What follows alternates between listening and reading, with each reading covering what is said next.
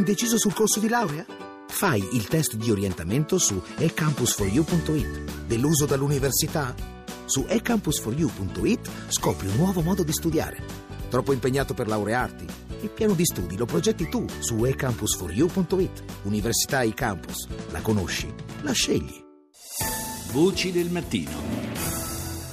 Ci spostiamo in America Latina, do il buongiorno a Daniele Pompeiano, docente di storia dell'America Latina all'Università di Messina e autore di Storia dell'America Latina. Buongiorno professore.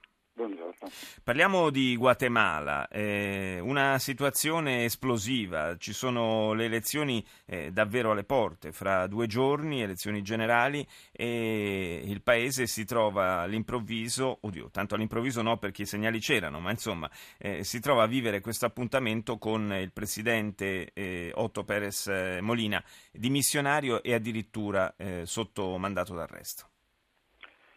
Sì, ehm, è una storia che ha le radici molto lontane e sta essenzialmente nella corruzione di un apparato statale eh, sostanzialmente dominato da un ristrettissimo ceto, da una vera e propria oligarchia e eh, dalle forze armate. E dopo oltre 30 anni di, quasi 30 anni di ehm, guerra civile e oltre 100.000 eh, morti e diciamo desaparecidos, eh, ritorno alla democrazia è segnato da una um, dilagante eh, corruzione e violenza e dalla difficoltà a fare rispettare i diritti fondamentali e politici. Tra le altre cose, il, questa campagna elettorale fin qui si è svolta in maniera anche un po' preoccupante. Ci sono stati diversi omicidi di candidati. Adesso eh, ricordo, vediamo se mi sono segnato da qualche parte anche il numero. Ecco, fra marzo e agosto una dozzina sono più o meno i candidati che sono stati uccisi, quindi c'è qualche timore anche per il pacifico svolgimento delle elezioni. Sì, ehm, come dicevo, il tessuto culturale politico eh, democra- non è democratico, eh, in, in forza appunto della sopraffazione dei diritti e dell'assenza di questa cultura del confronto e della eh, negoziazione. Ehm, la, più che il, oltre i, i, numerosi omicidi, quello che ha caratterizzato eh, questa campagna elettorale è una sostanziale distanza, come eh, tra l'altro denunzia la conferenza episcopale guatemalteca, una sostanziale distanza fra la società civile e una politica connotata dalla presenza di partiti che spesso sono comitati elettorali di, eh, di gruppi di affari o di, addirittura di singoli eh, personaggi in lista. Eh, consideri che ci sono eh, grosso modo 14 ehm, candidati alla presidenza, ma i partiti veri, eh, diciamo i partiti strutturati con ascolto presso la gente saranno grosso modo due o tre in tutto, diciamo. Sì. E quindi diciamo, l'omicidio eh, costituisce l'omicidio politico eh, costituisce diciamo, non una variabile ma è proprio una costante eh, questo, nella storia di questo Paese in cui è difficile riconoscere le ragioni degli altri, diciamo. soprattutto mm. non, c'è spazio, non c'è spazio per la rappresentanza politica e per la rappresentanza dei propri interessi.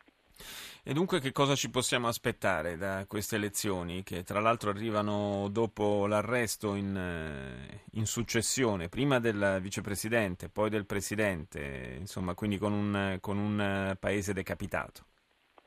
Eh, cosa possiamo aspettare? Effettivamente io non lo so, fra l'altro eh, c'è stato un lungo dibattito all'interno del Paese se andare alle elezioni, eh, anche eh, la celebrazione delle elezioni in quel Paese e fra l'altro diciamo grosso modo dal 1986 dal, dal ritorno della democrazia è sempre stato un processo molto faticoso. Adesso ehm, il fatto di avere la vicepresidente e adesso addirittura eh, la vicepresidente in, in, carcere e il presidente attuale eh, eh, dimissionario e con un mandato di cattura pendente per fatti di corruzione, certo eh, diciamo eh, non spinge la gente ad avere fiducia nel quadro politico e istituzionale e quindi non è detto che eh, cioè, le elezioni ci saranno, ma non è detto che ci, che ci sia uno scarto. Ecco, il dato di, di, grande novità è costituito dalla mobilitazione della piazza dai 20.000 che reclamavano prima l'arresto eh, della vicepresidente e poi le dimissioni del presidente e in un paese in cui è difficile eh, tirare, uscire di casa eh, o um, dimostrare politicamente le proprie eh, sì. opinioni. Eh, sì, è un segnale, un segnale, importante, quindi comunque un segnale, sì. un segnale di, di, vitalità della, della società guatemalteca. Io ringrazio, ringrazio il professor Daniele Pompeiano per essere stato con noi.